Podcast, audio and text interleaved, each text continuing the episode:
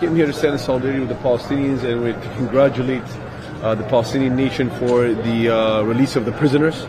Um, because uh, I think the only way forward is obviously the resistance because the Palestinians have been waiting for United Nations and for other organizations to get involved to release these prisoners and there was nothing uh, successful except by the Palestinian resistance and that is Hamas. Hamas is not a terrorist organization. Unfortunately, Canada enlisted them as a terrorist organization. Uh, we are working to lobby inside Canada to let them know that uh, this is not the fact and that, that, they have a popular base. They're democratically elected uh, uh back in the days. Ay, ay, ay, ay. That's what I heard when I, that's what I did when I heard that clip. Okay, working with Canadian government. Uh, let me know if that terror status changes because we will definitely talk about that. You know, so far we've um, mainly heard one side of the pro Palestinian voice, and, and, you hear it all over the streets of Canada. There's a, a large narrative hate. Certainly, they don't speak for all Palestinians. My next guest is a Palestinian who lives in the West Bank and for 33 years lived in a United Nations Refugee Works Agency refugee camp would rise to prominence during the first Intifada, reporting on the IDF's alleged use of force against Palestinian civilians and the Palestinian uprising.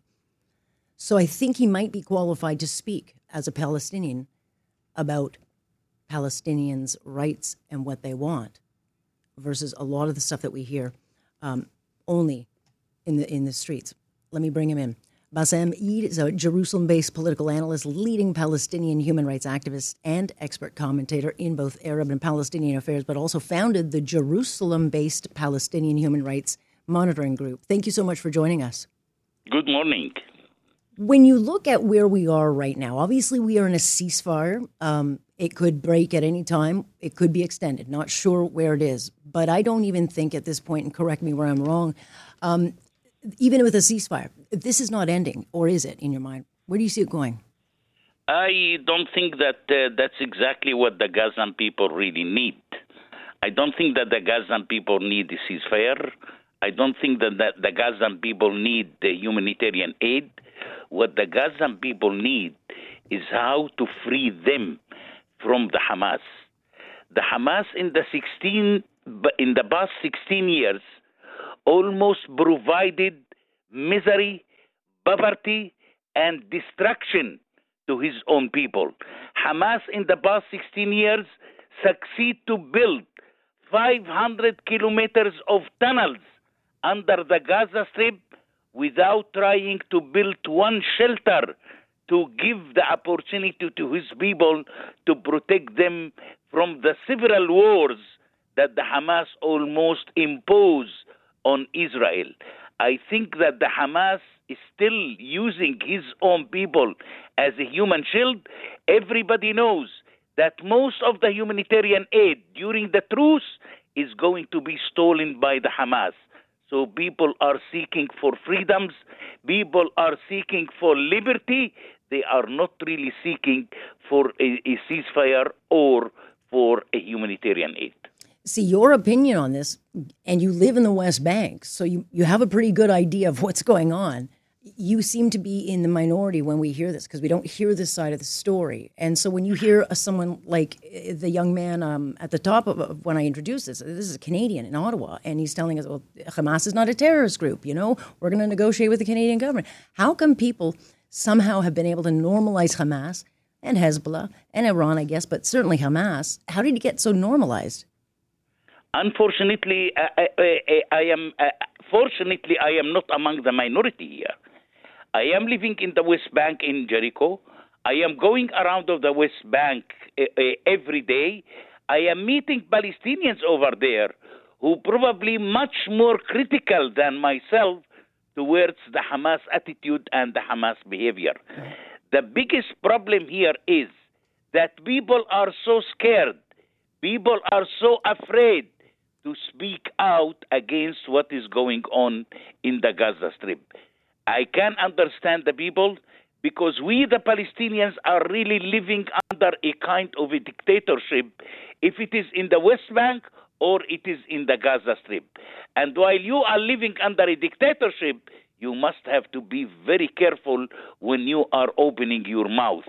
the region in the Gaza Strip is not really so different from the region of in Iran or in Sudan or in Syria. So people trying much more to keep away from politics and try to think much more about their own internal problems and about their own economic prosperity. But we don't hear and we don't see these kinds of, um, you know, revolts and, and protests when civilians, including a lot of Palestinians, were killed in Syria. I mean, they're, they're still being killed. We don't, we don't. Why do we not get the same, you know, outpouring of of, of help, so to speak, for the Palestinian people when others are, are killing them? I don't think that the current war in Gaza is giving any opportunity for the people to gather outside or to demonstrate or to protest against what is going on. It's a real war over there.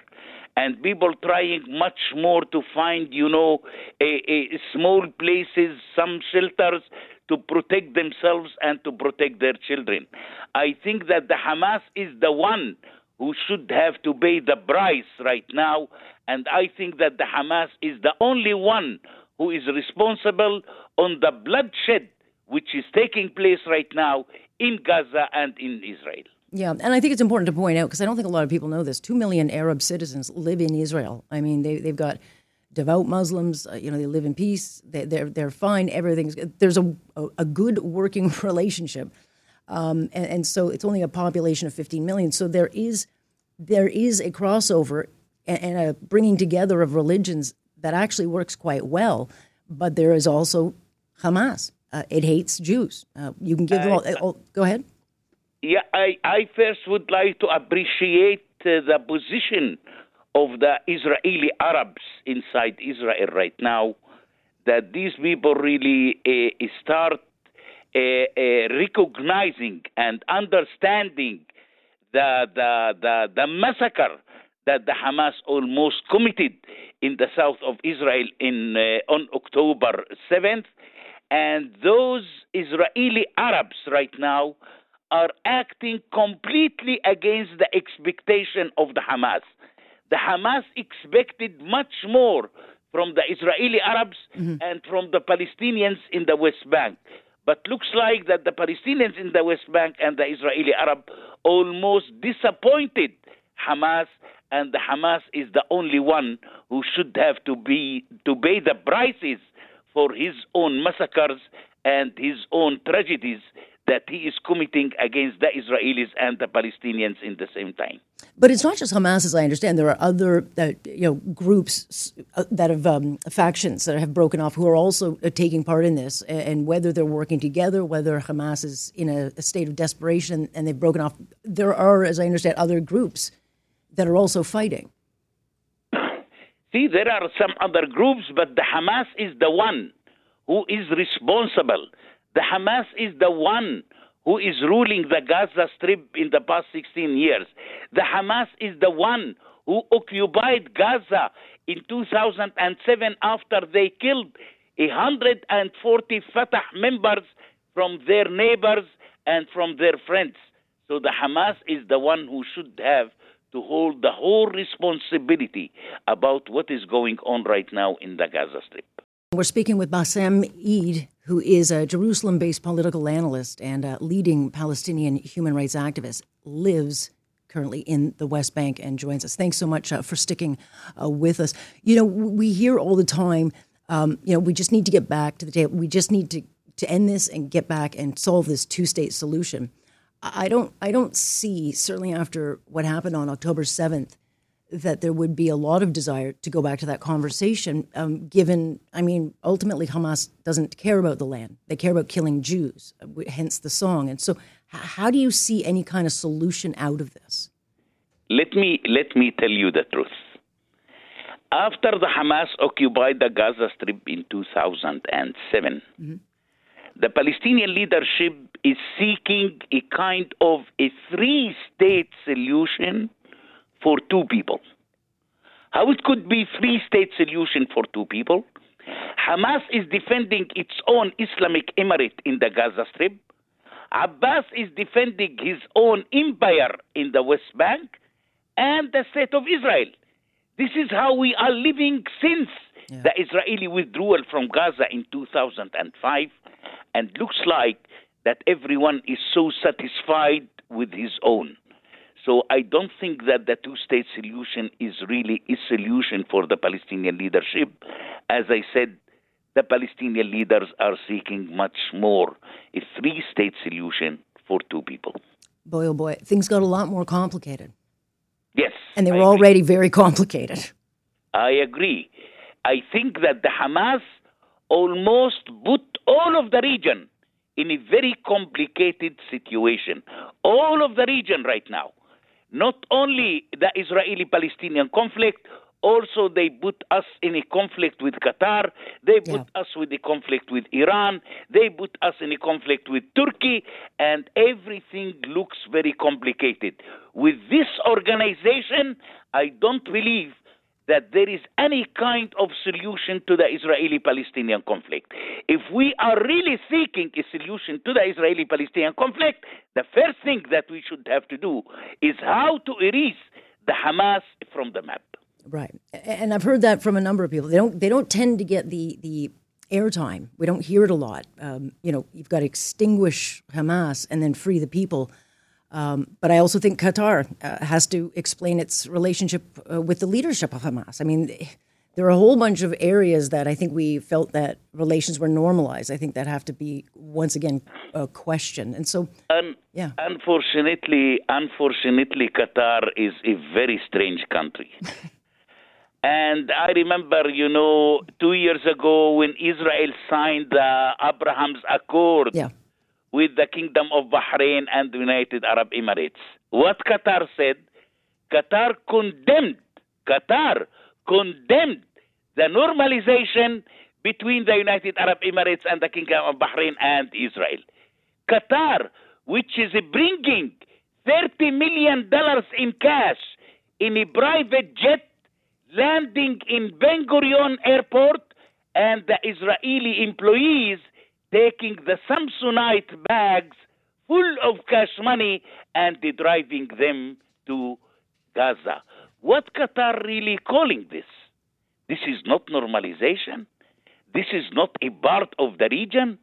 A, a, a very strange country, and I am wondering why Qatar is playing such miserable role on the Israeli-Palestinian conflict.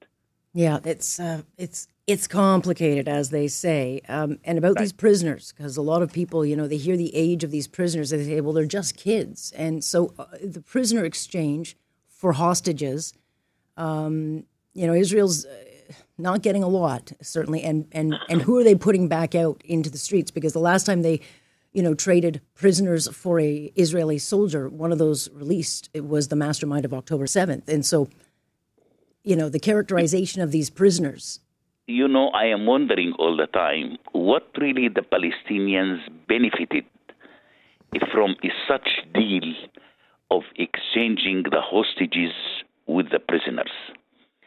I must have to tell you that since October 7th until now, Israel almost arrested over than 3,200 Palestinians. 3,200 how many prisoners Israel is going to release? 30, 40, 200, 300? This is this is nothing. This is nothing and I don't think that the Hamas almost achieved anything from such kind of deal. This is something unbelievable. You know, after uh, uh, three days ago, Ismail Haniya from his six-star hotel in Qatar, in Doha, he gave his own, you know, a speech of victory. A speech of victory. What he said in that speech, he said that the enemy, the enemy, come down to our terms. What are your own terms, Mr. Haniya? Yeah. We want, we are really so thirsty to know what is the terms of the Hamas here. The terms of the Hamas to release 200 or 300, while Israel almost arrested over than 3,000. So I don't think that there is a deal to the Palestinians. But on the meantime, I am very happy that some of the hostages can be united at least with mm. their own families. Oh, I appreciate you uh, joining me so much on this conversation, and I, I hope to talk again. You come with a, a, a very um, unique perspective. The pleasure is mine. Thank you. Thank that is, you. uh, all the there you go. That's uh, Bassem Eid, and he is uh, founder of the Jerusalem based Palestinian Human Rights Monitoring Group.